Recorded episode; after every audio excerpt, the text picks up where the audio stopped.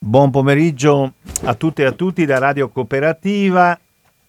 Oggi è eh, venerdì 15 marzo, 15 marzo, 15 ottobre 2021. La voce che sentite è quella di Maurizio Angelini e questa è la trasmissione settimanale dell'AMPI, l'Associazione Nazionale Partigiani d'Italia.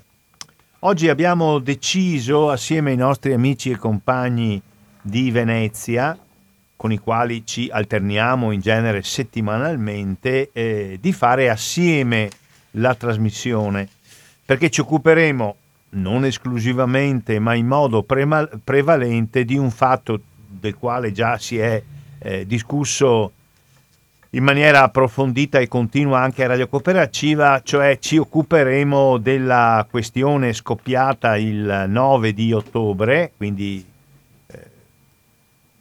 otto giorni fa a Roma, quando oh, nel corso di una manifestazione indetta per protestare contro l'obbligo del cosiddetto Green Pass, quel documento che attesta che in periodo di pandemia o ci siamo vaccinati o siamo guariti dal Covid oppure abbiamo non più tardi di due giorni prima di quello in cui lo presentiamo fatto un tampone che eh, attesti la nostra negatività al test rivelatore del, del, Covid, quindi una manifestazione di protesta, come tante eh, ce ne sono state, contro l'obbligatorietà di questo documento che da oggi, dal 15 ottobre, come sapete, è necessario sostanzialmente per recarsi in qualsiasi luogo di lavoro. Allora, partendo come sanno tutti, ma lo riassumo solo per dovere di cronaca da questa manifestazione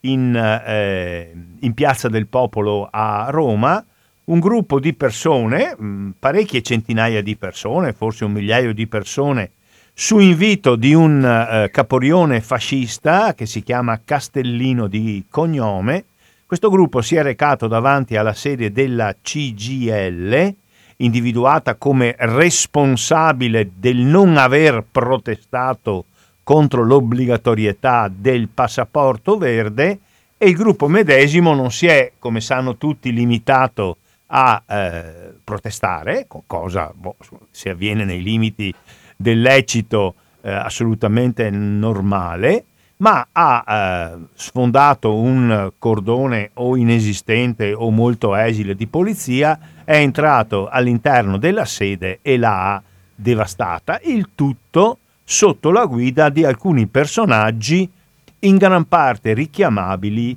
al partito neofascista Forza Nuova. Di questo oggi noi parleremo anche perché domani a Roma si svolge una grossa manifestazione indetta nell'immediatezza dei fatti, direi, da CGL e Cisluil, una manifestazione alla quale ha aderito con molta convinzione anche la nostra associazione, l'AMPI, l'Associazione Nazionale Partigiani d'Italia, una manifestazione alla quale dalla stampa di oggi risulta che parteciperanno almeno 5.000 eh, cittadini e cittadine provenienti dal Veneto, ma di questo eh, parleremo in un secondo momento. Eh, dico subito che assieme a me, proprio perché la eh, situazione è particolarmente grave e importante, interviene eh, in rappresentanza eh, dell'AMPI di Venezia l'amico e compagno Antonio Daniello che intanto vi può salutare. Un uh, ciao a tutti. Eh, sono in maniera presente, non voglio dire anomalo usare questo termine, però che non, nell'alternanza che facciamo eh, era una trasmissione che doveva essere gestita da Padova, ma um, considerato il momento eh, io credo che eh, era uh, doveroso dimostrare la nostra unità di intenti, d'azione, di tutto. Siamo più uniti che mai. L'AMPI eh, al momento giusto fa le barricate, non c'è niente da fare. Bisogna farle, questo non è un invito, per carità qua parliamo di inviti recepiti, magari non è che si troverà fra dieci minuti è colpa mia per strada, bloccano una strada, eccetera. Comunque sicuramente e questo è un momento eh, delicato, c'è una fragilità democratica in giro, di cui bisogna prenderne atto e non si può, eh, io credo che ci sia uh, il pericolo di una sottovalutazione del fenomeno. Il fenomeno non va sottovalutato. E infatti Lampi bene ha fatto a prendere, come si suol dire, il torno per le corna no? e indire questa manifestazione nazionale, a cui è una manifestazione in cui si va senza simboli politici, senza bandiere. Siamo tutti antifascisti. Questo è il nostro uh, obiettivo, il nostro oggetto, il nostro slogan, come si suol dire. Tutti è faticoso perché eh, rendetevi un attimino conto, mettersi in autobus, alzarsi la mattina presto, prendere un autobus, farsi uh, un viaggio fino a Roma, la sera ritornare indietro, non è una cosa molto simpatica, molto piacevole, però il momento lo esige. Non ci sono uh, eh, scusanti, ecco. Ecco, eh, detto questo, e quindi già avendovi anticipato che noi eh, come associazione partecipiamo convintamente e partecipiamo fisicamente alla manifestazione, anche noi ampi del eh, Veneto, spiegato come il momento particolarmente importante a nostro avviso ben giustifica il fatto che la trasmissione la facciamo assieme alle due ampi di Padova e di Venezia, vi anticipo anche che tra una quindicina di minuti circa eh, cercheremo di metterci in contatto con una persona che gli ascoltatori di Radio Cooperativa, perlomeno quelli della trasmissione dell'AMPI, già conoscono, cioè il professor Carlo Smuraglia, che è stato per molti anni il presidente nazionale della nostra associazione. Attualmente l'associazione è presieduta da Gianfranco Pagliarulo e anticipiamo che nel corso della manifestazione di eh, domani a Roma tra gli oratori, oltre ai rappresentanti sindacali di CGL e Cisluili, ci sarà anche naturalmente il nostro attuale presidente Gianfranco Pagliarulo. Mm, abbiamo deciso di fargli a Smuraglia una intervista telefonica per due motivi. Mm, il primo perché appunto è stato per molti anni il presidente nazionale della nostra associazione, gli chiederemo quindi il suo parere su questa situazione eh, assolutamente grave e preoccupante. Il secondo è che Muraglia è un giurista, è un avvocato di, di grande preparazione, di grande dottrina e allora siccome eh, le proposte che stanno emergendo e che sono sostenute da diverse forze politiche, dalle tre organizzazioni sindacali e certamente anche dall'AMPI e da tutte le associazioni antifasciste, la proposta cioè di procedere da parte del governo alla, uh, allo scioglimento del partito neofascista Forza Nuova, siccome questa naturalmente non è una uh, proposta da lanciare a cuor leggero, cercheremo di farci spiegare anche dal punto di vista giuridico, oltre che dal punto di vista politico, quali problematiche si devono affrontare, quali sono i modi, i tempi, è credibile questa proposta giuridicamente? Presenta delle controindicazioni? La proposta di sciogliere con un provvedimento di legge il partito neofascista Forza Nuova? Ecco, di questo e di altro parleremo con il professor Carlo Smuraglia, diciamo tra una quindicina di eh, eh, minuti. Ma prima di passare al, così, al, al corpo eh, centrale della nostra trasmissione, questa questione appunto di, eh, di Forza Nuova, dell'aggressione, dell'invasione della sede della CGL il 9 ottobre, vorrei dire due parole su un'altra questione che eh, ci ha raggiunto mh, proponendo a me, perlomeno che sto parlando, molta amarezza e un certo stupore.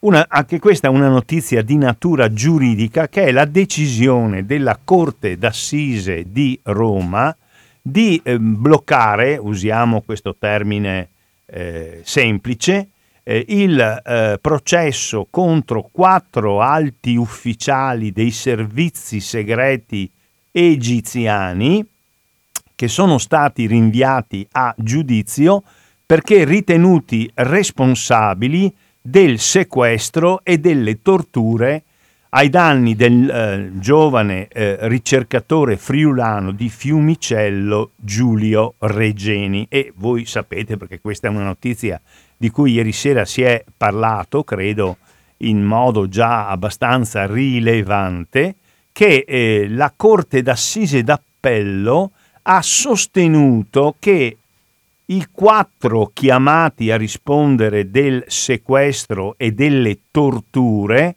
poiché eh, non eh, hanno ricevuto la notifica del loro rinvio a giudizio presso quella corte d'assise al loro domicilio, eh, non possono in questo momento essere processati. Qualunque imputato ha diritto di essere informato per tempo eh, della sua convocazione, in questo caso in corte d'assise, per eh, potersi eh, difendere dal delitto di cui è imputato, poiché eh, il domicilio, la residenza di queste persone è sconosciuta alla magistratura eh, italiana, essi imputati non hanno ricevuto la notizia e quindi fino a quando non gli si consegnerà in una residenza precisa la notifica del processo, il processo non potrà partire. Allora qui non faccio delle osservazioni di tipo giuridico che, eh, data la mia preparazione modestissima e quasi inesistente in materia, eh, non mi competono, potrei dire insomma anche delle cose inesatte o addirittura delle sciocchezze, ma vi eh, rappresento quello che è il mio punto di vista e poi se vorrà lo farà brevemente anche eh, l'amico e compagno Daniello. Il motivo per cui a casa di questi quattro signori o nell'ufficio di questi quattro signori che sono degli alti ufficiali dei servizi segreti non è eh, stata consegnata, non so se via composta cartacea o composta elettronica, la notifica che ieri incominciava il loro processo al quale sono stati rinviati, sono stati appunto rinviati a giudizio, il motivo sta nel fatto che il Tribunale, la Corte, eh, eh, la, la, la Corte d'Assise, il Tribunale, la magistratura italiana non possiede gli indirizzi di queste persone e non possiede gli indirizzi di queste persone non per sua trascuratezza o per sua ignoranza, ma perché le autorità egiziane più volte richieste di fornire i recapiti, gli indirizzi, i domicili di queste persone hanno rifiutato di fornirli. Cioè, in altre parole, la magistratura italiana ha scritto in Egitto dicendo abbiamo bisogno il giorno tal dei tali, alle ore tal dei tali, presso la Corte d'Assise di Roma, di avere i signori Tizio, Caio, Sempronio e Pupillo, chiamiamoli così, sono quattro persone, non mi ricordo esattamente i loro nominativi, cortesemente diteci dove possiamo trovarli e non è arrivata risposta alcuna a questa richiesta. Eh, si poteva, secondo l'accusa e secondo gli av- avvocati della parte civile, la parte civile, la parte offesa in questo caso è evidentemente la famiglia eh, di Giulio Regeni, ma ultimamente si è costituita come parte civile, come parte offesa anche il governo italiano.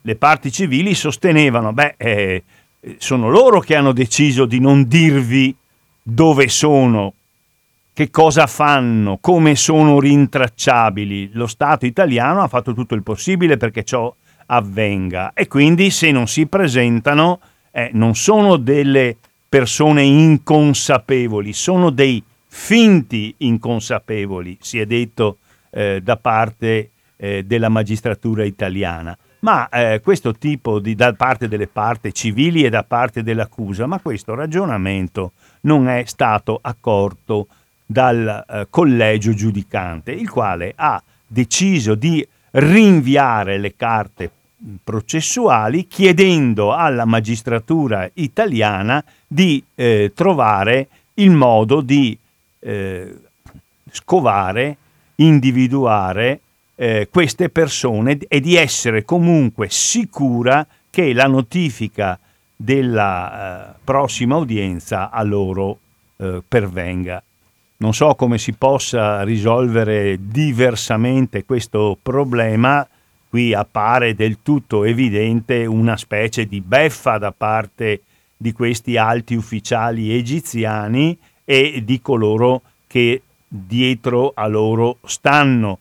Ci può essere un modo per cui, per esempio, il governo italiano presenta una richiesta ufficiale al governo egiziano perché esso fornisca i nominativi che si conoscono e i recapiti di queste persone. Ci può essere un'azione a livello delle diplomazie, a livello dei rapporti da governo a governo.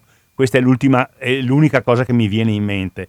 Sarebbe comunque una beffa che un fatto gravissimo culminato nella morte dopo la tortura accertata di una persona eh, finisse dietro un cavillo giuridico. Questo mi pare il eh, primo parere che potei esprimere. Allora faccia, farei così, mentre se vuole eh, il nostro eh, amico sì. Antonio dice la sua su questo argomento oppure riprende le questioni eh, relative alla eh, questione forza nuova, scioglimento e così via, io, mh, isolando possibilmente la mia voce e non mandandola in onda e ascoltando invece voi ascoltatori la sua, eh, quella di Antonio, eh, ci sdoppiamo per un momento, io mi occupo di recuperare Smuraglia e tu brevemente, fino a quando Smuraglia non è arrivato telefonicamente, intervieni su uno degli argomenti. Va bene Antonio? Ti ringrazio. Prego. Allora, per il caso Regeni, no?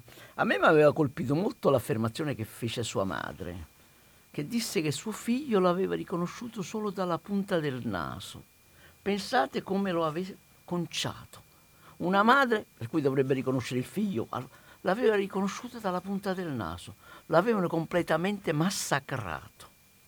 Ma eh, il fatto che Al-Sisi in Egitto c'è una dittatura, cioè, di queste cose qua, voglio dire, non ci dovrebbero sorprendere più di tanto. Certo che noi facciamo il possibile affinché si arrivi la verità, affinché si arrivi in, a un giudizio, eh, ma in, in Egitto Al-Sisi è un, è un militare. Ma cosa, voglio dire, dovrebbe mettere sotto accusa quello su cui si regge, l'esercito. Ma pensate che, che lo faccia? Certo, si è fatto, fatto, bene a richiedere estradizione, a richiedere carte processuali, a richiedere tutto quello che volete, ma questo non ci dovrebbe sorprendere. Però, cos'è che poteva essere efficace a far sì che convincessero gli egiziani a mollare documenti, cose di questo tipo. Mettegli le mani nelle tasche, cioè colpirli economicamente. E si era già fatta, era già stata approntata un boicottaggio economico, finanziario. Ma sapete cosa è successo? Mi, vi chiederete, ma è stato fatto? È successo che, poiché l'Europa non parla con una sola voce, ma parla con la voce dei 20, a 27 voci, 28 voci di quanti sono gli stati europei. È arrivata la Francia e ci avrebbe sostituiti il giorno dopo nelle relazioni commerciali con l'Egitto.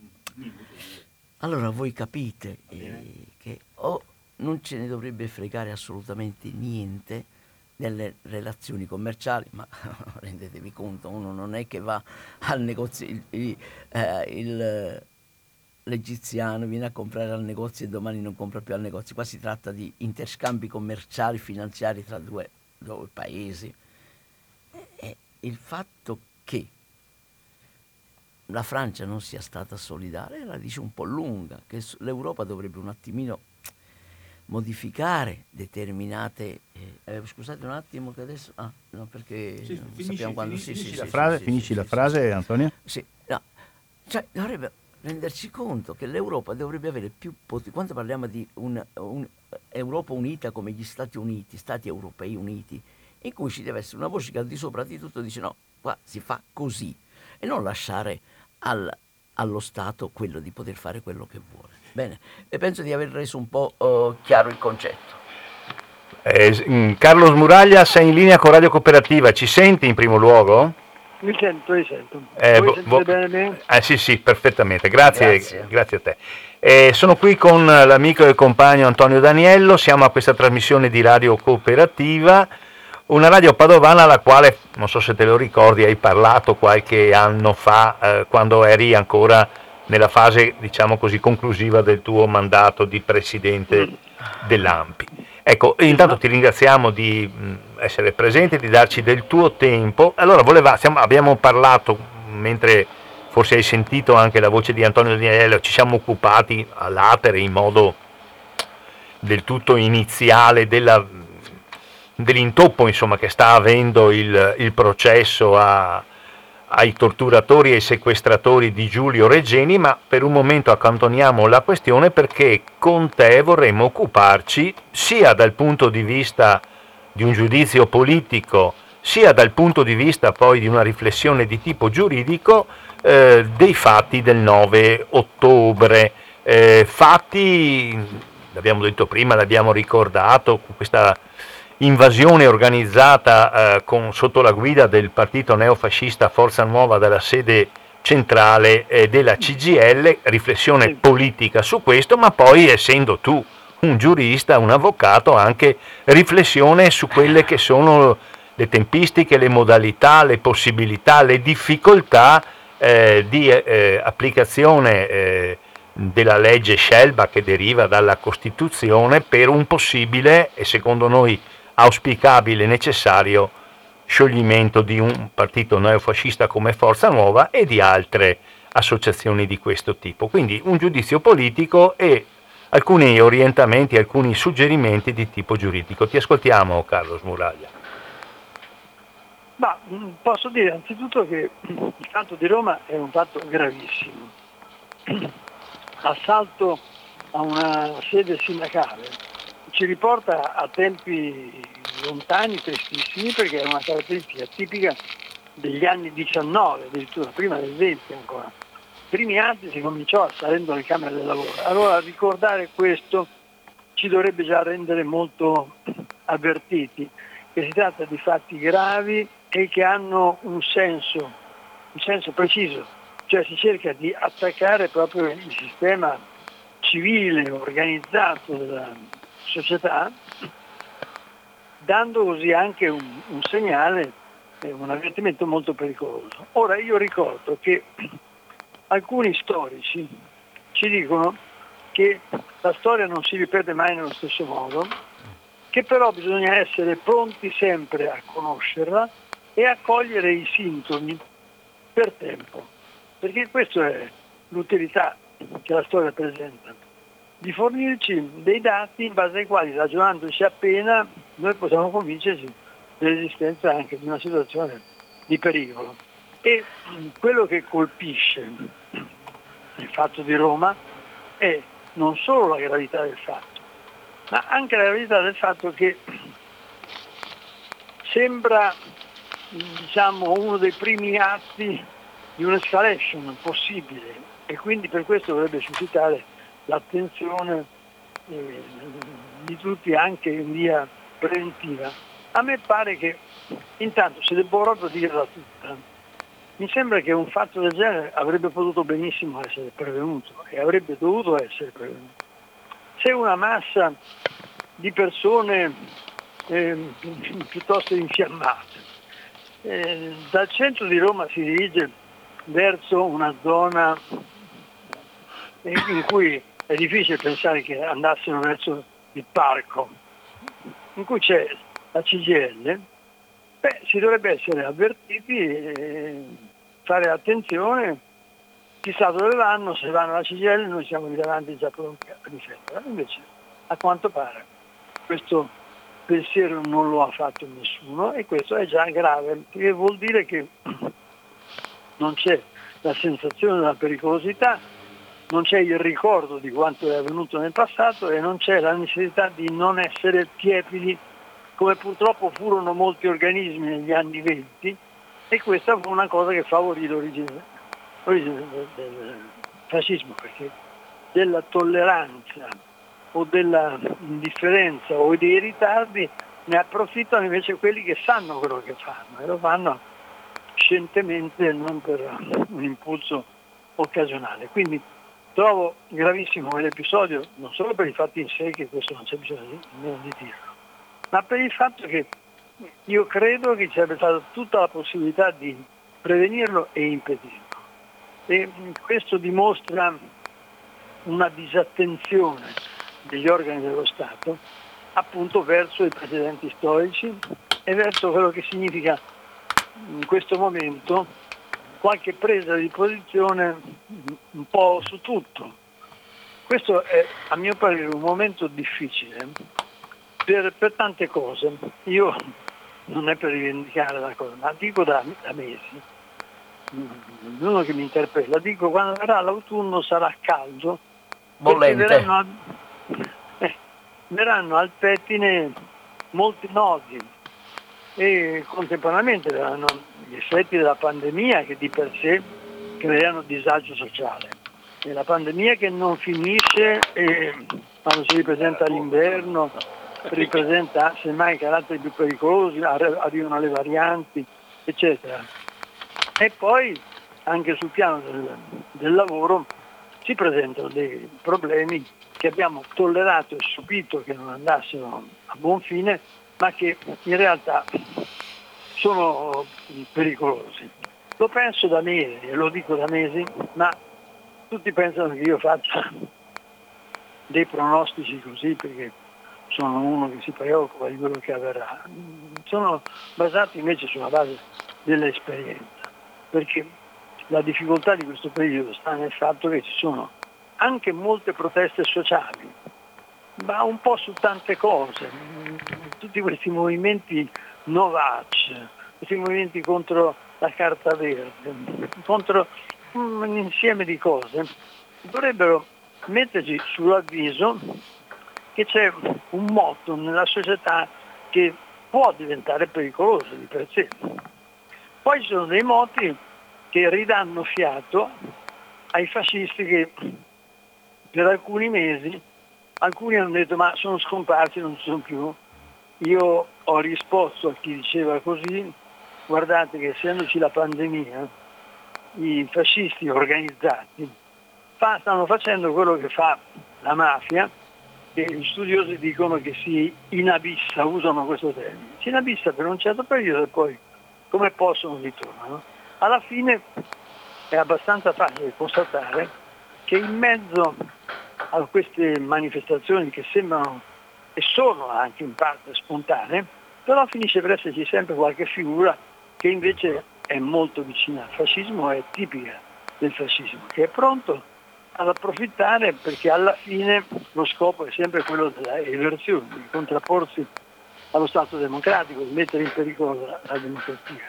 E essere deboli da questo punto di vista è grave perché appunto ci ricorda cosa è avvenuto quando si è stato troppo, troppo deboli negli anni venti e poi siamo trovati in casa il fascismo. Noi non dico che siamo alle soglie del fascismo, dico che siamo alle soglie di un periodo che è difficile, anzi ci siamo già entrati, dobbiamo mettere in campo tutto un sistema per reagire e non parlo, sia ben chiaro, della polizia soltanto, delle forze di polizia, delle forze dell'ordine. Io dico che ci deve essere un atteggiamento intransigente da parte degli organi politici, il Parlamento intanto che si sente molto poco in questo periodo. Sembra che il Parlamento si riunisca occasionalmente, chissà perché, e non fa sentire la, la voce di indirizzo. E, mh, vorrei sentire anche manifestamente il governo che non basta che condanni questi episodi di violenza, ma deve fare qualcosa di più, deve fare in modo che le organizzazioni che dal governo dipendono, le forze di polizia, sentano e conoscano il problema, lo avvertano e si mettano in campo per fare il loro dovere, che è quello solo semplicemente di difendere la democrazia e impedire qualunque attacco. Cioè bisogna che questo Stato nel suo complesso venga democratizzato, questo servirà anche a defascistizzarlo perché non a caso in queste manifestazioni, in alcune di queste manifestazioni, anche nelle quali si discute di argomenti apparentemente estranei alla politica, Green Pass, altre cose del genere, i Novac e così via, poi alla fine ci sono anche dei personaggi cioè che la stampa stessa ha già individuato, che sono invece tipicamente fascisti e che colgono questa occasione. Allora, se loro colgono l'occasione e la parte democratica sta zitta o pensa che siano agitazioni giuste di quelli che non vogliono vaccinarsi, vogliono cercature e così, e così via, e allora la situazione diventa grave. Posso fare una, vuole- professore mi perdoni un attimo, posso fare una domanda? Sì? L'intelligence lo sapeva, è acclarato questo, che l'intelligence sapeva, è stata sottovalutata la cosa o c'è una complicità? Perché sapete, voglio dire, io ho fatto Genova, sono stato alla manifestazione di Genova e non ho mai visto un muro di camionette, di, di blindati, che, non che si perdeva a vista d'occhio a Genova. Qua invece ne mi hanno l'ombra. Io, allora, il- la domanda, eh, cioè la risposta è, dovrebbe essere, eh, non è che la voglio, ci mancherebbe altro, è stata sottovalutata oppure c'è una complicità?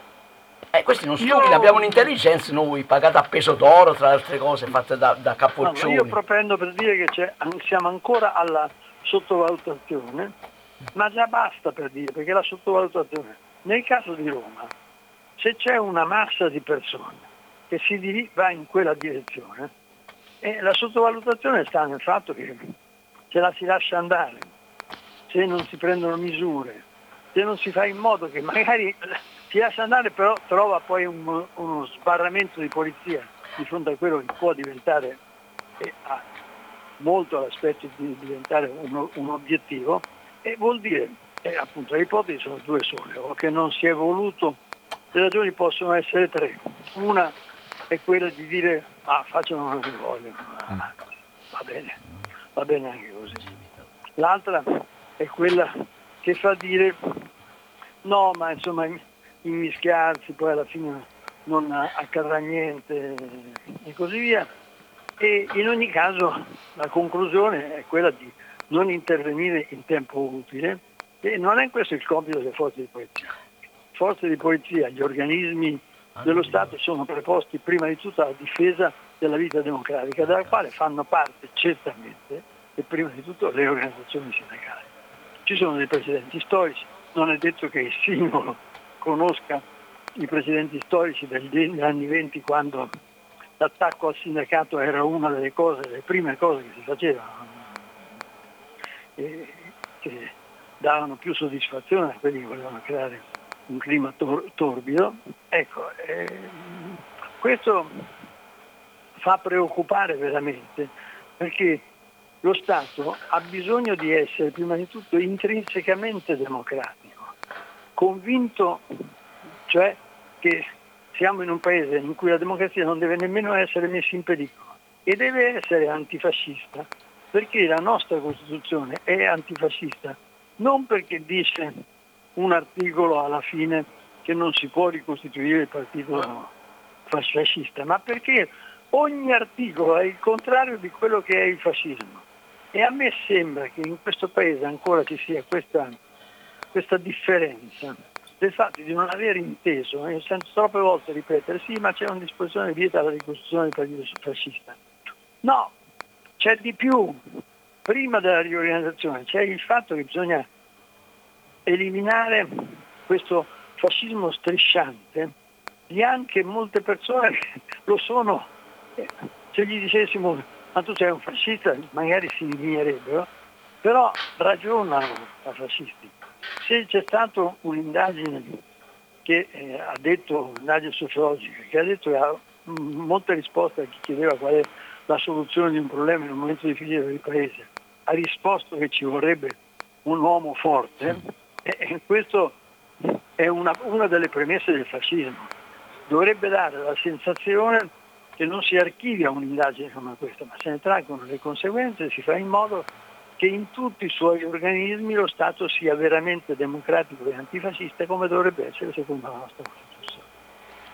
Ecco, eh, Smuraglia, eh, anche a me, stando un po' a, a questa prima parte del nostro ragionamento, ha colpito il, il fatto che questo Castellino, questo Caporione di Forza Nuova, che peraltro non avrebbe potuto neanche essere presente alla manifestazione, eh, lancia questa parola d'ordine dal palco di Piazza del Popolo, adesso andiamo tutti quanti alla CGL. E insomma non è che ci arrivi in 5 minuti da Piazza del Popolo alla CGL e certamente in Piazza del Popolo o in divisa o in borghese o tutti e due c'erano, io credo almeno alcune decine di eh, persone di vario grado delle forze dell'ordine. E quando questo gruppo di 1000-1500 persone arriva davanti alla CGL praticamente non, non, c'è, non, c'è, non c'è, nessuno, insomma, c'è, non, eh, c'era, c'era, un, un blindato davanti a Palazzo Chigi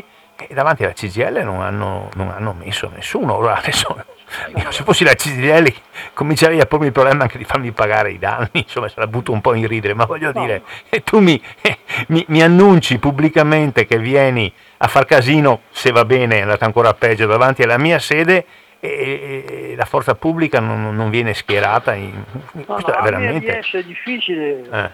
pensare a un atto volontario, cioè che abbiamo detto va mm, bene così. Sì, sì, sì. Ecco, che sia già questo, mm. non mi pare che siamo ancora a questo punto. Sì.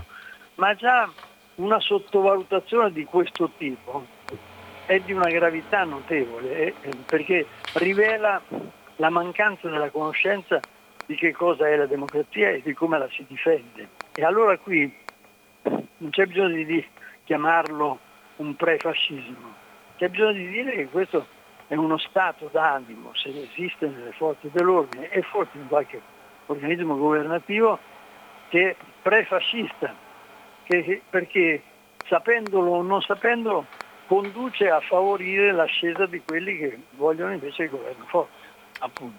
Certo. Ecco, um, adesso... È mm, grave proprio per questo, certo, no? certo. Oltre, oltre al fatto in sé. Adesso passerei alla seconda parte della nostra domanda, cioè tu hai parlato di una eh, gravità politica del gesto, di una sottovalutazione da parte di eh, poteri dello Stato della gravità eh, eh rappresentata da chi ha organizzato quel gesto e eh, immediatamente in concomitanza, insomma il giorno stesso, il sabato stesso, eh, escono le prese di mh, posizione eh, del, del, Partito Democratico, di Liberi e Uguali, del Movimento 5 Stelle, questa presa di posizione dei 5 Stelle che fino a poco più di un anno fa sostenevano che destra e sinistra erano la stessa cosa e che il fascismo era un problema storico, mi ha eh, favorevolmente stupito. E poi esce questa proclamazione della manifestazione di, di Roma unitaria CGL e Cisluil che eh, che porta come parola d'ordine lo scioglimento, l'applicazione delle leggi per lo scioglimento di Forza Nuova e, e delle altre organizzazioni fasciste. Allora trascuro per un momento che la nostra associazione, l'AMPI, eh, da anni va sostenendo questo, insomma non abbiamo aspettato l'assalto alla CGL, eh, mi ricordo grandi manifestazioni, mi ricordo un eh, documento eh, sotto il quale eh, sotto il titolo Mai più fascismi abbiamo raccolto assieme ad altre forze circa 250.000 firme. Ma veniamo proprio alla questione del, dello svolgersi giuridico insomma, de, degli, degli, eventi. Allora, quali sono le leggi vigenti, cosa, cosa, cosa, cosa dicono, eh, che cosa può e secondo noi che cosa dovrebbe fare il governo. Sentiamo anche da questo punto di vista il tuo parere, Carlo Muraglia. No, dunque la, l'idea della ricostruzione di un partito fascista è dichiarata impossibile dalla Costituzione, questo rifiutata. Però mm, su cosa si gioca? Sul fatto che mm, si dice ma noi non parliamo mai di un partito politico, parliamo di idee. Intanto qualche partito che si richiama espressamente al fascismo c'è. Eh, io non dico che meriti di per sé lo scioglimento, ma che meriti che sia evidenziata la sua contrarietà all'indicazione che c'è nell'ultima parte della, della Costituzione in modo molto chiaro e molto, e molto netto. Poi ci sono le misure previste da, dalle leggi, la legge Scelba, la legge Mancino, prevedono la possibilità di scioglimento, di partito, eccetera, quando ricorrono determinati estremi. Qui bisogna dire francamente che lo scioglimento di un partito non è una cosa molto facile, molto semplice, e non ci sono molti precedenti, anzi forse in mm. Italia ce n'è soltanto uno di, precedente e quello suscitò anche notevoli discussioni perché eh, non pochi anche in un governo democratico sostenevano che comunque ci sarebbe voluta una sentenza prima mh, mm, e su quella base si poteva decidere il governo, eccetera, e fu mh, risolta la questione con un intervento decisivo dell'allora ministro della, della, degli interni che disse però, qui ci sono altri elementi che ci fanno pensare che ci sia un andamento che sta diventando sovversivo e quindi noi, sentenza della magistratura o no, era la famosa questione su cui si era pronunciato il Tribunale di Roma e i sostenitori della tesi di aspettare sì. era che bisogna avere una sentenza definitiva, cioè non una sentenza di tribunale, ma una sentenza confermata dalla Cassazione. Sì. E, e su questa discussione si andò avanti a lungo finché a un certo punto venne una decisione del governo che disse no, abbiamo altre notizie che ci fanno pensare che ci siano movimenti di carattere sovversivo. Qui c'è un pericolo reale e quindi la applichiamo comunque sia subito e ordinario lo scioglimento dell'associazione. È l'unico caso che ricordiamo, è un caso certamente eccezionale in cui il governo decide di andare anche al di là de- de- della legge, ma è vero che però se questo è l'eccezione, se in genere si ritiene che per sciogliere un partito ci vuole almeno una sentenza, è un presupposto di una sentenza giudiziaria che accerti che si sta riorganizzando un partito di tipo, di tipo fascista o manifestazioni di quel tipo, se è vero tutto questo, è anche vero che però ci sono gli stessi provvedimenti, Scelba e Mancino, prevedono misure cautelari di intervento temporaneo.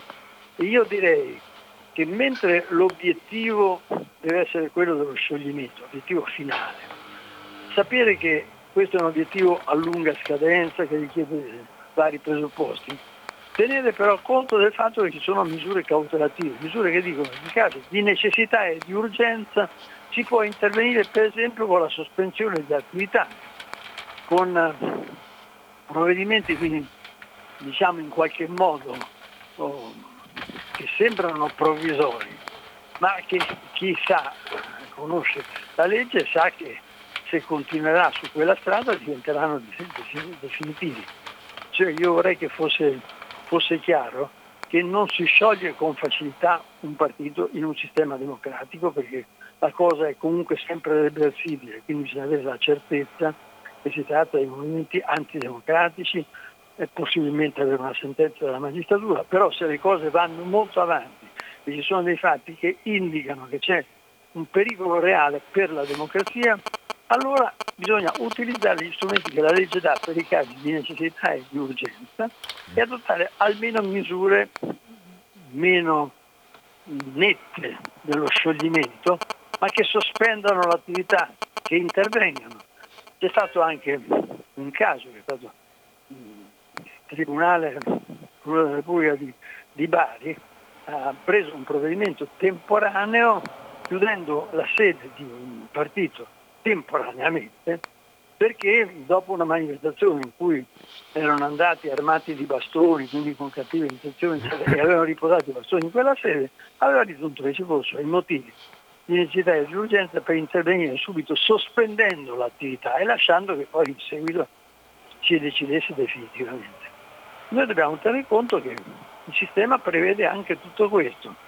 Se sembra così difficile, anche perché i partiti sono abbastanza furbi, vanno avanti alcuni loro esponenti, ma come partiti, come, come tali, si espongono meno, appunto per evitare conseguenze, si ricorre a misure temporanee, immediate, sospensione di attività, misure cautelari, eccetera, eccetera, sempre perseguendo l'obiettivo certo di dire però se si va avanti su questa strada, prima o poi la misura necessaria è quella dello scioglimento dei partiti, dei quali hanno qualche preoccupazione, insomma, anche loro stessi, tanto che stanno attenti a fare in modo di non cadere, di non creare questi precedenti perché sanno che questa cosa è possibile e se lo sanno anche loro perché non dovremmo saperlo noi e non dovremmo chiedere che si usino anche i sistemi provvisori temporanei ma immediati in attesa di provvedimenti finali se la situazione. Ma scusa Smuraglia, questi provvedimenti provvisori, per esempio la sospensione eh, dell'attività, eh, possono essere presi solo dal giudice o possono essere oggetto di un provvedimento politico governativo o tutti e due? Tu, tu, tutti e due, sì. dipende dalla, dall'entità della gravità. Sì. Bisogna fare riferimento particolarmente all'articolo 3 della legge Scelba che si pone proprio il problema e da cui si vede chiaramente che se c'è una sentenza che in qualche modo condanna per manifestazioni fasciste, eccetera, eccetera, che dà un presupposto, è meglio, è più garantista dal punto di vista della democrazia in generale, sì. ma se, se, invece questo presupposto non c'è e i fatti continuano a ripetersi, e il fatto di Roma per esempio è un fatto di quelli che dovrebbero allarmare seriamente e far pensare davvero alle misure, anche perché mi pare che alla testa in modo molto visibile ci fossero dei, perso- dei manifestanti, ci fossero dei personaggi ben identificati come fascisti. Ecco. Certo. Sì, per quanto riguarda Forza Nuova c'era il segretario di questo c'era, partito, il segretario generale di questo partito. Generale, perché in qualche eh. modo lo, lo rappresentava. Eh, insomma, il legale rappresentante, no? Eh. Perché eh. anche stare troppo cauti, eh, troppo attenti e troppo garantisti è pericoloso perché ne approfittano, non è che dicono ma però riconoscono qui si è fedeli a un concetto estremo di democrazia, eccetera. No, questi dicono, beh, questi non hanno il coraggio di adottare queste misure, oppure dicono non hanno fatto niente, come è stato detto per evitare guasti maggiori. E quali sono i guasti maggiori che assalire e devastare in parte una sede sindacale? Cosa, cosa può accadere di peggio? cosa si aspetta di, di, di più? Gli diamo fuoco? No? Certo. Non, non, mi pare che questo si possa giustificare. Quindi credo che molto sia chiedere che gli organismi dello Stato abbiano chiara, chiara l'idea, tutti gli organismi, dal governo fino all'ultimo uomo delle forze di polizia, abbiano chiaro che questa è una Repubblica democratica antifascista. Antifascista tutta non per l'ultimo articolo della Costituzione, ma per tutto il sistema costituzionale in cui ogni riga è il contrario del fascismo e che quindi questo lo si deve avvertire soltanto, non soltanto nelle dichiarazioni ufficiali, che pure qualche volta ci vorrebbero in modo più netto, più preciso, avrebbero un significato, ma anche negli atteggiamenti, negli interventi, nell'inoculare nella polizia per esempio se non ha chiara l'idea che questi fatti sono contrari al sistema costituzionale, costituiscono un abuso dei diritti riconosciuti dalla Costituzione e come tali devono essere repressi nelle forme previste eh, se hai tempo ancora qualche minuto, se no dicelo, dicelo eh, siamo già creati di quello che ci hai detto. Daniello voleva chiederti qualcosa, puoi stare ancora qualche minuto all'apparecchio con noi? diciamo due o tre minuti. Due o tre minuti, allora è essenziale. Grazie professore. No, volevo chiedere una cosa, noi per trovare, eh, io faccio la raccolta delle costituzioni per essere chiari, cioè di, di, tutti i tipi, per trovare la norma che vieta eh, la ricostituzione del partito fascista bisogna andare in fondo alla Costituzione, no? Eh, nelle norme transitorie e finali, se non sbaglio al punto 12, cioè, ma non è possibile anteporla perché eh, sfugge eh, il discorso che in Costituzione ci sia il divieto della ricostituzione del partito fascista, bisogna sfogliarsi tutta la Costituzione. Certe cose sono dei mallopponi se, e arrivare alle disposizioni, alle norme transitorie finali, che poi hanno un valore perché era una cosa anche mh, mm, proprio temporanea questa norma. No, no, capito. Eh, sì. no, bisogna dire due cose. La prima è che noi non possiamo mettere mano alla Costituzione e modificarla solo per una, spostare un articolo da una parte all'altra. Dovremmo fare una specie di costituente, una cosa complessa. La Costituzione è quella che è. Ma secondo me la collocazione conta poco. È il fatto che lì c'è, c'è, c'è scritto questo, ma dobbiamo rendere chiaro, soprattutto a tutti, a quelli che non ci credono, a quelli che non lo sanno, ai prefetti, ai questori, alle persone a cui andiamo a parlare di riunioni che non debbono essere fatti, ai magistrati quando ritengono che certi fatti non possono costituire reato perché non sono antifascisti, che non è solo lì l'antifascismo della Costituzione. L'antifascismo della Costituzione sta in tutta la Costituzione, nel modo come è impostata, perché quando ogni articolo è il contrario di ciò che è il fascismo, vuol dire che la Costituzione nel suo complesso è il contrario e quindi si impone la negazione di qualsiasi cosa che vada contro il sistema democratico. Questo forse noi non l'abbiamo reso mai sufficientemente chiaro e bisogna fare attenzione nel, che perfino talvolta il richiamo a quella disposizione finale, più o meno transitoria o finale, che c'è in fondo alla Costituzione, e ci può essere una specie di agguato involontario, ci richiamano alla cosa più difficile, mentre è molto più evidente, molto più facile che non c'è bisogno di arrivare a quel punto, perché già fin dagli primi articoli, da tutta la Costituzione, è ricavabile che di fascismo non se ne dovrebbe più parlare in questo paese, non solo di un partito fascista, ma nemmeno del fascismo, perché è un'esperienza tragica che abbiamo compiuto, che abbiamo ripudiato e che non vogliamo che si ripeta mai più, per sempre. E questo dovrebbe essere una linea da seguire sempre in ogni manifestazione e in ogni occasione. Va bene, eh, Carlos Muraglia, noi ti ringraziamo molto Grazie. del contributo che hai portato, ti ascoltiamo come sempre molto volentieri, ti auguriamo un'ottima salute, mi pare che tu continui invidiabilmente a goderne. Ringraziamo la tua lucidità, ma no, adesso scaderemo insomma, in, un in, un di, in, un po', di, piaggeria. Noi ti, insomma, ti ringraziamo veramente molto, Carlo. L'età è quella che è, ma cerchiamo di fare. C'è una chiarezza espositiva invidiabile. Grazie. grazie Carlo Smuraglia, grazie. grazie. Buona giornata e buona salute. Di sentito comunque. Sì, grazie, grazie, grazie ancora. Grazie, grazie. Ecco, abbiamo sentito Carlo Smuraglia, già presidente, il presidente emerito dell'AMPI, eh, un uomo che ha 97-98 anni, ma insomma adesso non, non la buttiamo su eh, elementi che comunque fanno riflettere sull'intelligenza, il carattere, la addirittura di questa eh, persona. Allora io direi se vuoi aggiungere qualcos'altro, caro compagno Daniello, sì, e poi eh... apriamo il nostro telefono e sentiamo ah. cosa pensano gli ascoltatori. Vai. Ma certamente, guarda, eh, c'è un fatto che noi abbiamo, e, e qua grazie anche all'AMPI eh, su queste cose qua, abbiamo fatto togliere uno che andava a Dolo e girando a destra per uh, il monumento a Perlasca, per essere chiari, c'era un tabacchino che era anche una persona cortese, eh? per carità, sulla persona non si... ma era pieno di eh, oggettistica risalente al... Fa... cioè chiaramente fascista, no? in cui c'erano i cosiddetti accendini, no? col fascio in... abbastanza evidente, bandiere, bandierine, medaglie. Beh, noi eh, gli abbiamo intimato, senza minacce per carità, anzi grazie Corrado, che ha avuto anche una parte sostanziale in questo, e siamo riusciti a fargli, farglielo togliere.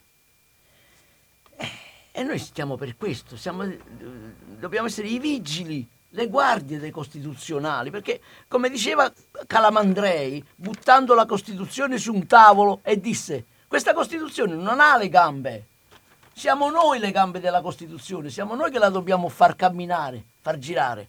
Piero Calamandrei, un grande costituzionalista tra le altre cose. Abbiamo un altro caso, sono tutta una serie di casi che sembrano sporadici, minimali, così, ma che poi messi tutti insieme eh, costituiscono un bel grosso problema. È stato quello di Punta Canna. Chi si ricorda Punta Canna? Punta, Punta Canna, Canna siamo a Chioggia. A Chioggia, mm, mm. di questo bagnino in cui aveva riempito l'ingresso di questo lido balneare pieno di, di, di, di figure mussoliniane, fasciste e salutava con braccio teso i clienti così. E fortunatamente è passato un giornalista di là di idee diverse, ha denunciato la cosa.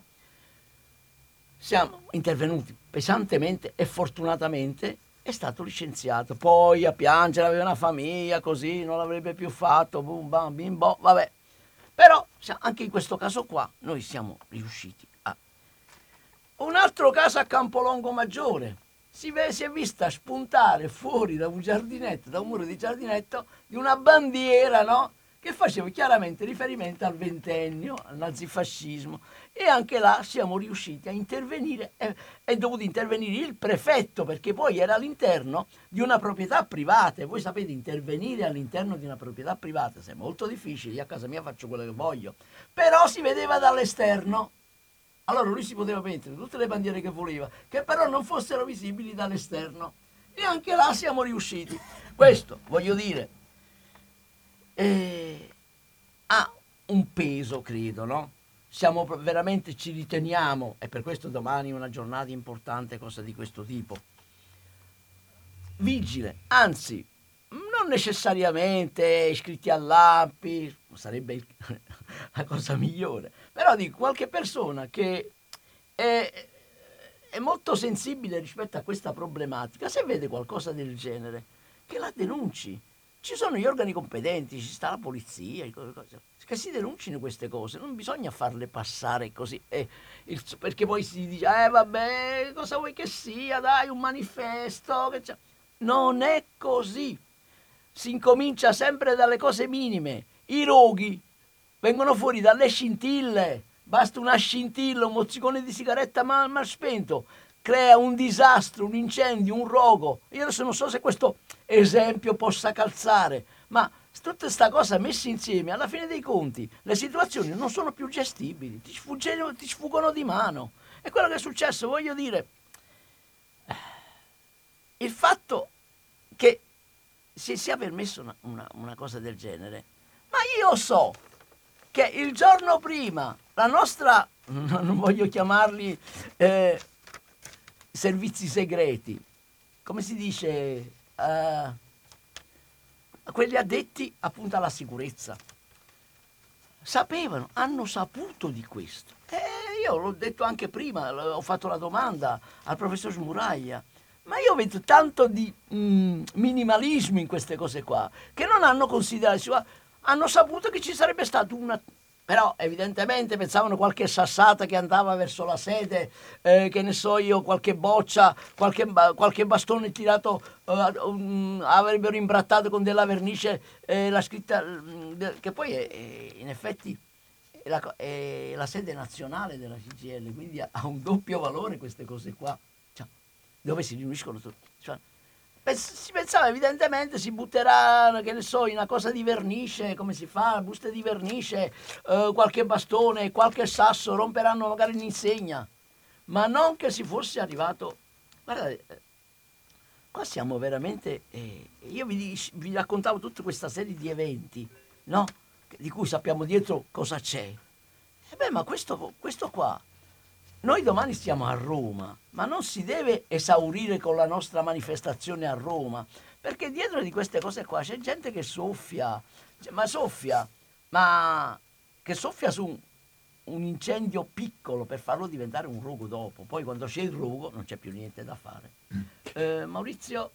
Io direi che a questo punto mi pare che abbiamo eh, parlato del nostro giudizio politico. Smuraglia ha aggiunto anche alcune considerazioni che hanno a che fare con l'applicazione eh, della legge. Ci ha detto, per esempio, che sia il governo sia la magistratura, se è provata la pericolosità di tipo fascista di un eh, gruppo organizzato, eh, possono, in attesa delle deliberazioni finali della magistratura, provvedere, provvedere con dei provvedimenti di sequestro, di limitazione della agibilità politica, può essere fatto anche in attesa di una sentenza definitiva.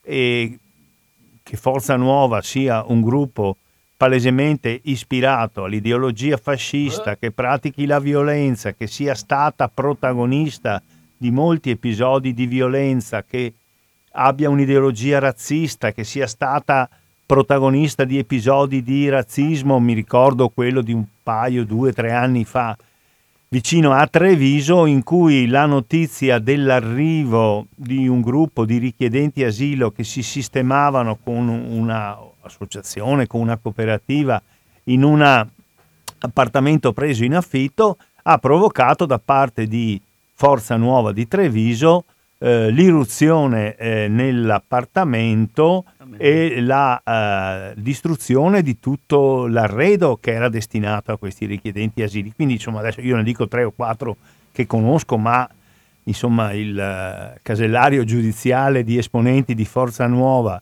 per comportamenti che hanno a che fare con la violenza, con l'intimidazione, con, il, uh, con l'apologia del fascismo, con prese di posizioni di tipo razzista, tutte cose che sono proibite dalla legge, al di là che, che ci piacciono o meno, chiaramente ci fanno schifo, ma sono proibite dalla legge, quindi mi pare che sostenere che in attesa di provvedimenti definitivi della magistratura ci siano anche quei provvedimenti eh, straordinari e immediati che sono previsti dalla legge, mi pare che abbia un suo senso. Ma adesso vi facciamo sentire un minuto o due di musica e poi apriamo il telefono allo 049 880 90 20 per una ventina di minuti, un po', un po', meno, e dopodiché se ci sono delle domande andremo alle risposte. Ascoltate un momento di intervallo musicale.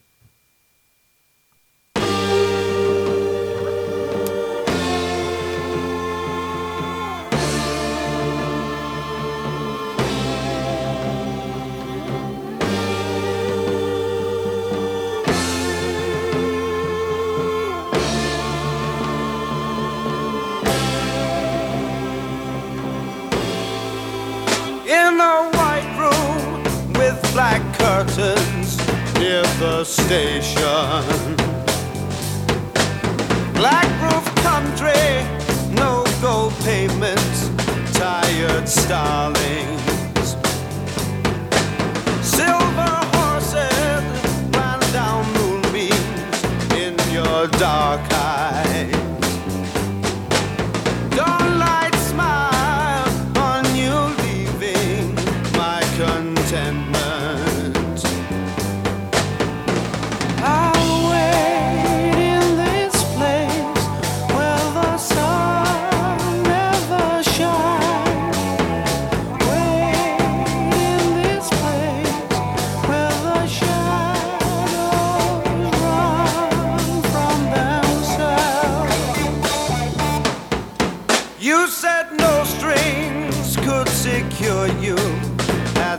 Station.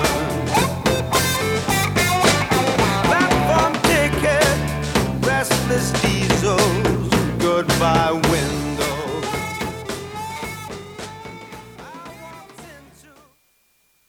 Allora, riprendiamo in diretta da Radio Cooperativa la trasmissione dell'Ampi, oggi l'Ampi di Padova e di Venezia, Maurizio eh, Angelini e Antonio Daniello, abbiamo parlato del processo Regeni, abbiamo parlato delle manifestazioni fasciste nel corso dell'agitazione Novax No Pass. Sentiamo chi abbiamo in linea.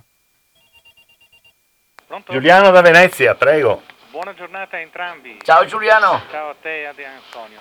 Beh, intanto una, una notizia. Io sono riuscito a capire che il prefetto di Roma, che che forse è uno assieme al questore dei responsabili di quello che è successo sabato scorso, un certo Matteo Pontedosi, che è stato capo di gabinetto del ministro dell'interno Salvini ed è stato nominato prefetto proprio per volontà di Salvini, prima di tutto. Secondo, la famosa, tu Antonio ti chiedevi prima se c'era sottovalutazione o complicità. Io credo, volendo imitare un vecchio comico, ti direi la seconda che hai detto, perché questa situazione per cui le componenti neofasciste, fasciste o parafasciste riescano a fare quello che fanno non è da, da, da sabato scorso, eh. ma è da sempre. E quindi la complicità e la, la, e la tolleranza verso queste forze no, non nasce adesso, ma nasce proprio direi addirittura già, già nel 1945 e nel dopoguerra, in cui sono sempre stati protetti, coccolati, si sono serviti di loro e li hanno tutelati da sempre. Vedi, la nodicesima to- norma transitoria, tu dicevi di spostarla, no? Ci vorrebbe una modifica verde costituzionale, mi pare che Smuraglia diceva... Sì, sì, l'ha detto infatti. Prego? Sì, sì, l'ha detto infatti, bisogna, se bisogna di una legge costituzionale. Vedi, a prescindere dalle, le, dalle, dalle parole del, dell'articolo, no? è vietata la riorganizzazione, te, te, te, però andandola a esaminare bene, si scrive il comma 1, una prima attuazione a tale disposizione fu data il 3 dicembre del 47, poi, ecco, al fine di dare attuazione alla norma in esame, la legge del 52, che credo sia quella Scelva, no? Sì, certo. definisce la riorganizzazione del partito fascista come quella attività svolta da associazioni e movimenti cui la legge, e questa è quella del 22 maggio 75, credo sia la legge Mancino, Sì? può essere, la numero 152, ha aggiunto anche il caso di gruppi di persone non inferiori a 5 e caratterizzata dal perseguimento di finalità antidemocratiche proprie del partito fascista esaltando, minacciando o usando la violenza quale metodo di lotta politica, propugnando la soppressione delle libertà costituzionali o denigrando la democrazia, le sue istituzioni e i valori della resistenza svolgendo propaganda razzista, esaltando esponenti, principi, fatti e metodi propri del fascismo o compiendo manifestazioni esteriori di carattere fascismo. Ecco, la legge punisce. Ecco, il primo comma della disposizione ha dato attuazione all'articolo 17 del Trattato di pace reso esecutivo in Italia, va bene, ma qua perché il tempo è quello che è, Andrea, meriterebbe di leggerlo tutto però. La norma però racchiude anche un principio permanente del nostro ordinamento, sancendone la natura democratica e il fondamento antifascista. Essa si ricollega direttamente, vedi gli articoli 18 e 49 della Costituzione, dal cui combinato disposto si evince che il diritto di associarsi liberamente in partiti non può essere riconosciuto a coloro che rifiutano il metodo democratico di lotta politica e strutturando le loro organizzazioni in modo militare. Il secondo comma, e finisco, ha invece carattere transitorio essendo rivolto a colpire gli ex fascisti introducendo una deroga temporanea ed eccezionale ai diritti riconosciuti dagli articoli 48. Gli ex fascisti significa quelli che, che- che uscivano forse Dalla dalla Repubblica guerra. Sociale, così. Esattamente. Ecco, io direi che queste cose non sono mai state applicate. E qui, e qui metto in ballo anche la magistratura, che non ha mai, mai fatto nulla per applicare questo articolo e per applicare la Costituzione italiana. Questo naturalmente è il mio punto di vista. Grazie Giuliano. Grazie, Giuliano. Buona Ti ringraziamo, Ciao, buona grazie, giornata. saluto. Va bene, abbiamo ascoltato con attenzione quello che Giuliano ci ha detto, poi ci riserviamo uno spazio, uno spazio conclusivo di replica. Adesso vediamo chi abbiamo in onda. Chi parla? Gina di Treviso. Ecco, da Treviso abbiamo Gina. Prego Gina. Ascolta, eh, buongiorno a tutti intanto. Buongiorno. Eh, prima eh, il collega, non so come si chiama, Pa- Antonio, Antonio Daniello, Antonio. Antonio, va bene. Allora, quello che, dice, eh, che ha detto di stare attenti, di, di controllare, di seguire, di, ma eh, quando si presentano delle, al momento delle, delle elezioni, si presentano delle liste in appoggio magari anche al sindaco e dopo ti accorgi che dentro c'è gente di, di Forza Nuova o di... eh? Cosa dici? E sono eletti in consiglio comunale come li abbiamo a Treviso. Città medaglia d'oro, ma la gente quando non si interessa, ed è vero questo, passa tutto sotto il naso. E poi ti dicono, eh va là, le cose, lo vedremo. Eh, ah, io, io sinceramente resto allibita perché non si può cambiare, eh, ci vorrebbe uh, una Costituzione, nuovamente fa- cambiare delle norme della Costituzione, ma in 70 anni vuoi che non aver portato in campo queste faccende, vuoi che non si possa ad arrivare magari a un piccolo gradino per cambiare delle norme. Certo che ci vuole la Corte Costituzionale, ma intanto facciamoglielo vedere, fa- facciamoglielo sapere, insistiamo su queste cose. Perché guarda, sinceramente, con il clima di, con la scusa di Green Pass, perché secondo me questa è una scusa, perché basta che si vadino a vaccinare. No, non voglio il tampone, ma non voglio neanche pagare, dico, non voglio il vaccino, ma non voglio neanche pagare il tampone. Ma cerchiamo. Eh, Si, si alimenta il clima proprio per, per creare disordini e basta, secondo me. Eh, e comunque da stare attenti anche alle liste che sono in appoggio, quelle liste civiche che dicono liste civiche e poi ci troviamo anche con questa gente dentro il Consiglio Comunale. Va bene Gina, grazie. Grazie, buongiorno, grazie. Ecco, il telefono rimane aperto, lo 049 880 90 eh, 20. Eh, sfogliavamo, naturalmente se volete chiamarci noi siamo qui che vi ascoltiamo e cercheremo anche di dare qualche risposta.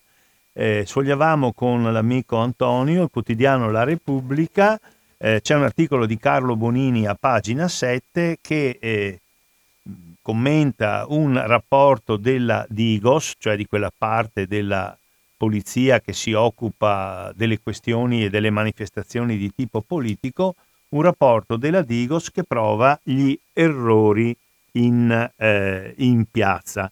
Ecco, questo qui l'articolo non ci mettiamo a leggerlo, però la prima parte dell'intervento di, eh, eh, di Carlo Smuraglia ha evidenziato una serie di comportamenti, lui dice almeno di sottovalutazione del pericolo che l'annuncio dato in piazza da Castellino, adesso andiamo tutti quanti alla CGL, errori almeno di sottovalutazione eh, perché nulla si è fatto per impedire questo assalto e c'erano i tempi, i modi, le forze per farlo.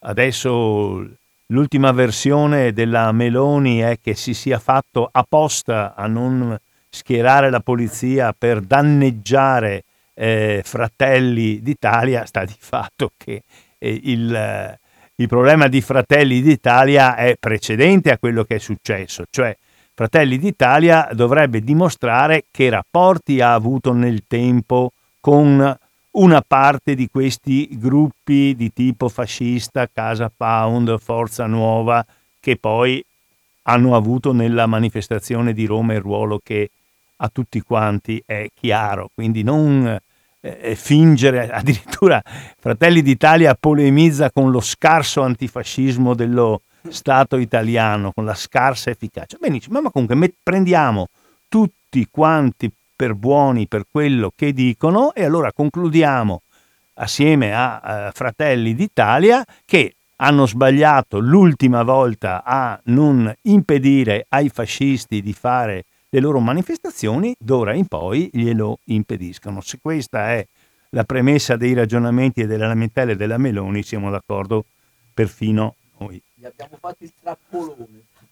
Ecco. Allora, eh, niente, siamo sempre in attesa di vostre telefonate. Eh, magari se vuoi dire qualcosa rispetto alle cose che abbiamo sentito, Antonio, poi appena sentiamo. No, non dici niente perché adesso squilla il telefono. Una replica della Gina, molto, molto, molto bre- breve molto però, breve, Gina. Molto, Eh. molto breve. Sì. Martedì mattina, proprio martedì mattina, quando sono intervenuta nella lettura di giornali, quello che ha detto Giuliano che è il capo della polizia eh, nazionale era stato nominato dalla Lega. Non sono neanche stata presa in considerazione né dal conduttore né, da- né dalla gente, da altri. Perché ti dico, un, sotto- eh, un sottosegretario in- nella dichiarazione su Agora appunto l'ha detto perché stava bisticciando con uno dei, dei- dei fratelli d'Italia, ha detto scusa ma lo sai chi è il capo della polizia? Uno nominato dalla Lega. Ecco, nessuno ha preso in considerazione. Sono contenta che Giuliano l'abbia ripreso. Va bene, grazie Gina, grazie.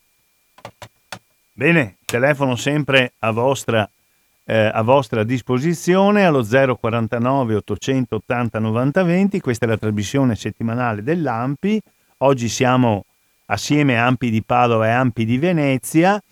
Mm, ricordiamo che domani mh, verso le ore 14 in eh, piazza San Giovanni a Roma si svolge una manifestazione antifascista indetta nazionalmente da CGL Cisluil alla quale parteciperanno tutti gli antifascisti che vogliono, naturalmente l'organizzazione, la mobilitazione organizzata è dei tre sindacati, ma possono partecipare tutti quelli che lo desiderano, tutti quelli che ci eh, credono. E mi risulta che ci siano anche eh, delle manifestazioni in periferia, per esempio, per dire una che conosco, domani pomeriggio alle 17.30 in piazza Insurrezione, che è la piazza del municipio di Cadone, che adesso parliamo di Padova, cintura di Padova, anche qui uno schieramento molto ampio, Ampi, CGL, CISLU, il, eh, i gruppi consigliari del centro-sinistra in eh, consiglio comunale, varie associazioni organizzano una manifestazione antifascista per chi abitando a Cadoneghe a Padova non può, non ha voglia, è troppo pesante, non ce la fa coi tempi, ci sono molte motivazioni andare a Roma e allora per i padovani mi permetto di eh, ricordare questa iniziativa. C'è qualcosa di simile che tu sappia, Antonio, nel veneziano? Mm. Eh, scusa, ripeti, ripeti. È a Chioggia che c'è una manifestazione abbastanza eh, sostanziale, diciamo. Pomeriggio, mattina? Eh, no? pomeriggio, però l'orario, scusatemi, ma mi sfugge. Va bene, comunque domani pomeriggio a Chioggia, sì, insomma. sì, Va sì, bene, questo è, vi, da- vi diamo insomma due punti di riferimento possibili per eh, le iniziative di questo tipo. E la manifestazione di Roma, torniamo alla manifestazione di Roma, ha, naturalmente nasce della protesta contro l'assalto fascista a un'istituzione democratica quale è sicuramente il eh, sindacato e nasce anche con la parola d'ordine di chiedere un intervento di tipo politico e giudiziario, un po' quello che ci diceva prima Carlo Smuraglia, che eh, impedisca ai fascisti di utilizzare a loro vantaggio e a nostro svantaggio i diritti democratici. Dato che non ci credete, dato che non sapete che cosa farne, dato che disprezzate la democrazia e lo dimostrate tutti i giorni, accomodatevi fuori dal campo di gioco democratico, insomma, detto per capirci. 049 880 9020, qualcos'altro Antonio? Sì, eh, il fatto che eh, uno pe- pensa, perché già è successo che è stato sciolto nel 1983 Ordine Nuovo, Già Mhm. so- già è stato sciolto delle organizzazioni fasciste, quella dell'Ascia Bipenne, per chi Mm, avesse la mm. memoria un po' che va lontano. D'accordo che magari faranno altre associazioni, cambieranno il nome dei responsabili, però sono, de- sono dei segnali che si danno. Perché se non ci fosse Forza Nuova, ad esempio, eh, il giornale domani, che ho qua, la regione Lombardia affitta a Forza Nuova per 100 euro al mese, affitta casa a Forza Nuova per 100 euro al mese. Voi sapete 100 euro al mese. E chi è in affitto e ci stai Eh, ascoltando? ma che, co- che cosa affitta la regione Lombardia a Forza Nuova a Milano? Spiegaci un po'. A Milano le associazioni neofasciste ottengono la casa popolare, a- le case popolari dell'ente regionale Aler, nonostante le denunce dell'associazione dei partigiani. I neri uniscono volontariato di quartiere a simboli fascisti. Allora, cosa vuol dire? Vuol dire che, che loro fanno una specie di eh, unione inquilini, dai, di estrema destra. Tu hai bisogno di una casa e vai da loro. Loro dicono, ah beh, ci pensiamo noi, non ti preoccupare. E buttano tutta la, la loro forza organizzativa che hanno in quella direzione, facendo dei riferimenti a personaggi, a loro, a loro vicini che sono all'interno degli uffici dell'Aler Aler di Milano. Allora, su queste cose qua capite che è una calamita, è un polo d'attrazione verso queste. Cioè, eh, ci stanno anche a Roma, avevo sentito che portano i pacchi alimentari per le case. Cioè, questi eh, hanno eh, bastone no, e carota, come si suol dire. Certo che è molto più lungo il bastone che la carota, però vanno in, in questo senso. Ecco, per questo cioè, è importante che, eh, che tutti quanti facciamo partire delle campagne antifasciste con una periodicità fissa in piazze e spiegare un po' tutto. E, e la Costituzione, e vabbè, eh, io voglio ritornare un po' sul punto che ha trattato anche il professor Smuraglia. D'accordo che non si può effettivamente cambiare, portare un articolo che dà in fondo, perché gli articoli della Costituzione sono 137. se non sbaglio. Poi ci stanno le norme transitorie e finali.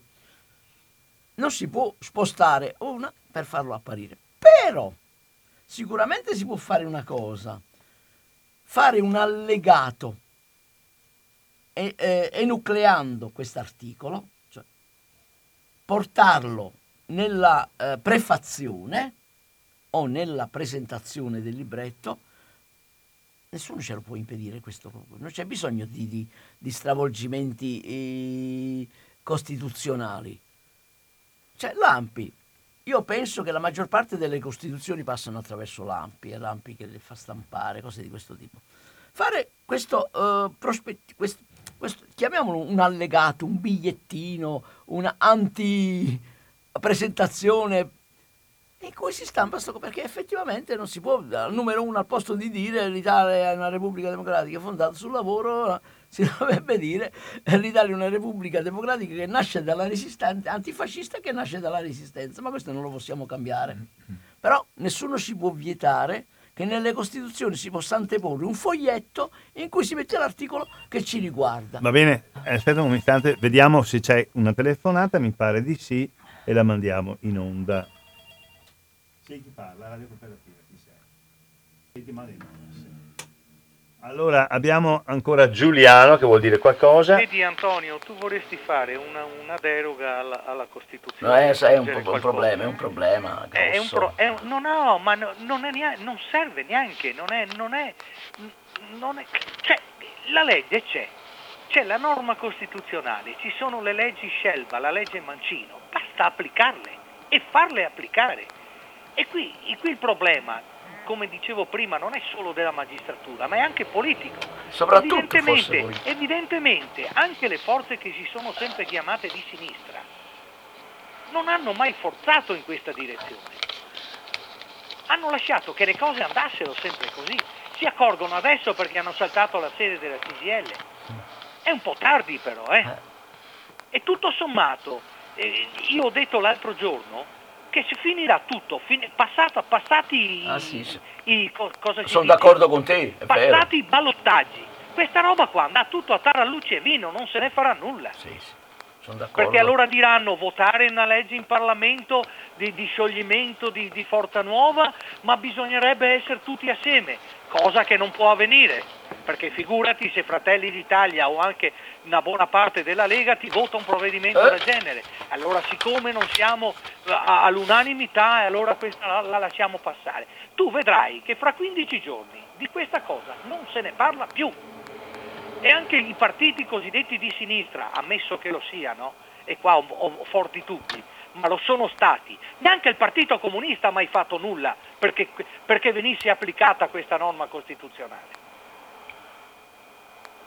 Va bene Giuliano, abbiamo Ecco, capito, d'accordo. chiedo- Vi chiedo scusa e vi ringrazio. No, no, tranquillo, eh, anzi, ti ringraziamo del contributo che hai dato. Va bene, allora qui, su questo, come posso dire, il- su questo il prossimo futuro ci dimostrerà se qualcosa rispetto a un'analisi pessimistica, anche se realistica, che Giuliano ha fatto sta cambiando, l'elemento nuovo eh, può essere l'iniziativa che non si svolge tra due anni, ma si svolge tra cinque giorni in Parlamento. C'è la presentazione di diverse mozioni che per quanto riguarda eh, le proposte di eh, iniziativa politica e giudiziaria per eh, lo scioglimento delle forze neofasciste sono state presentate da diversi partiti politici. Ma Che cosa succederà? Lo vediamo, lo vediamo a partire dal giorno 20. Raccolgo l'ultima telefonata. Sì, chi parla? Ok, non ho capito. Era il signor Eco perché ci faceva sentire l'eco della telefonata. Grazie, così abbiamo già sentito in anticipo la registrazione della nostra trasmissione.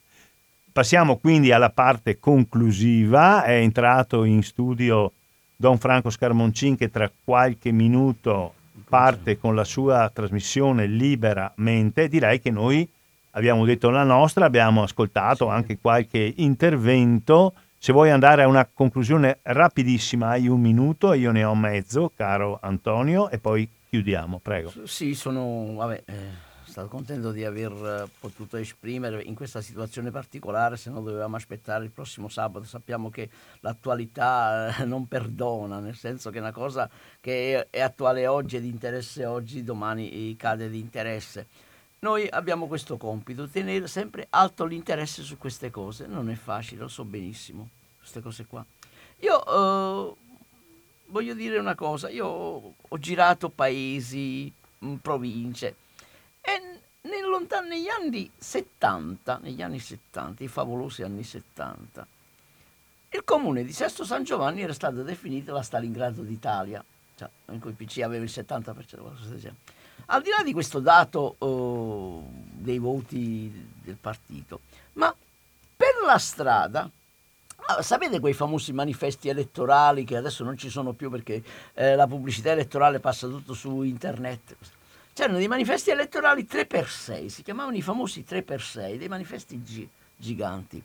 Ebbene, in quelle dimensioni, in questa città, appena entravate nella città di Sesto San Giovanni, c'era un tabellone di benvenuto che diceva l'Italia è una repubblica, repubblica italiana, Costituzione, articolo 1, l'Italia è una repubblica democratica fondata sul lavoro. Poi si andava più avanti con altri articoli che, le- che la Repubblica difende eh, l'ambiente, difende... cioè, aveva esposto una quindicina, credo. Io ho, una ho fatto all'epoca una foto, ce l'ho ancora, mi dispiace di non averla qua, ma questa non è una Eh, televisione, non, non si ve la vedeva. posso far eh, vedere, ecco. però... Ma magari abbiamo capito, insomma. Al comune di Sesto San Giovanni, che adesso non ha più una No, giunta né di sinistra né la di centrosinistra, Però all'epoca ah, diffondeva, la, io dico così, diffondeva per la strada la eh, Costituzione. al di là di noi, comunque la Costituzione è un emerito sconosciuto, pochi la conoscono. Diciamo le cose come stanno, lasciamo perdere noi, lasciamo perdere insegnanti, lasciamo perdere persone. La Costituzione, a parte i famosi 3, 4, 5, 10 articoli, non si va oltre. E gli articoli, chi sa l'articolo 147, il 136 cosa dice, il 147 cosa dice, il 141 cosa dice? Va bene, Antonio. avremmo tolto la fiatta d'Agnelli, noi con l'applicazione dell'articolo bene. 140 e 141, andateveli a vedere per favore, e poi vedete se Va detto bene. cose non vere. Abbiamo capito, Antonio, eh, abbiamo capito che l'elemento che caratterizza la nostra associazione è quella di dare il proprio contributo, naturalmente con le forze di Ah, certo. Penso cui disponiamo alla conoscenza, ma soprattutto all'attuazione della Costituzione. Eh, Speriamo che la manifestazione di domani eh, a Roma alle ore 14 in piazza San Giovanni abbia un buon esito, manifestazione antifascista indetta dai sindacati CGL e CISLUIL con una partecipazione di sigle di forze molto vasta, speriamo, ma penso che sarà così, che oltre alle sigle e alle forze ci siano le persone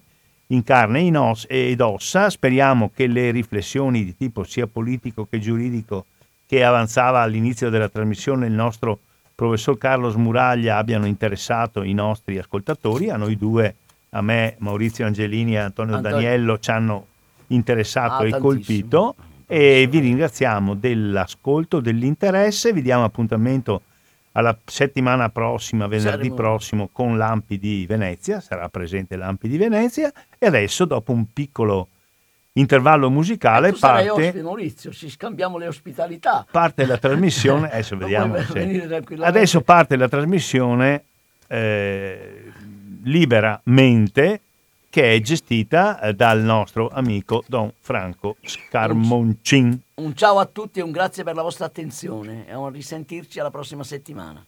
Rimanete all'ascolto di Radio Cooperativa.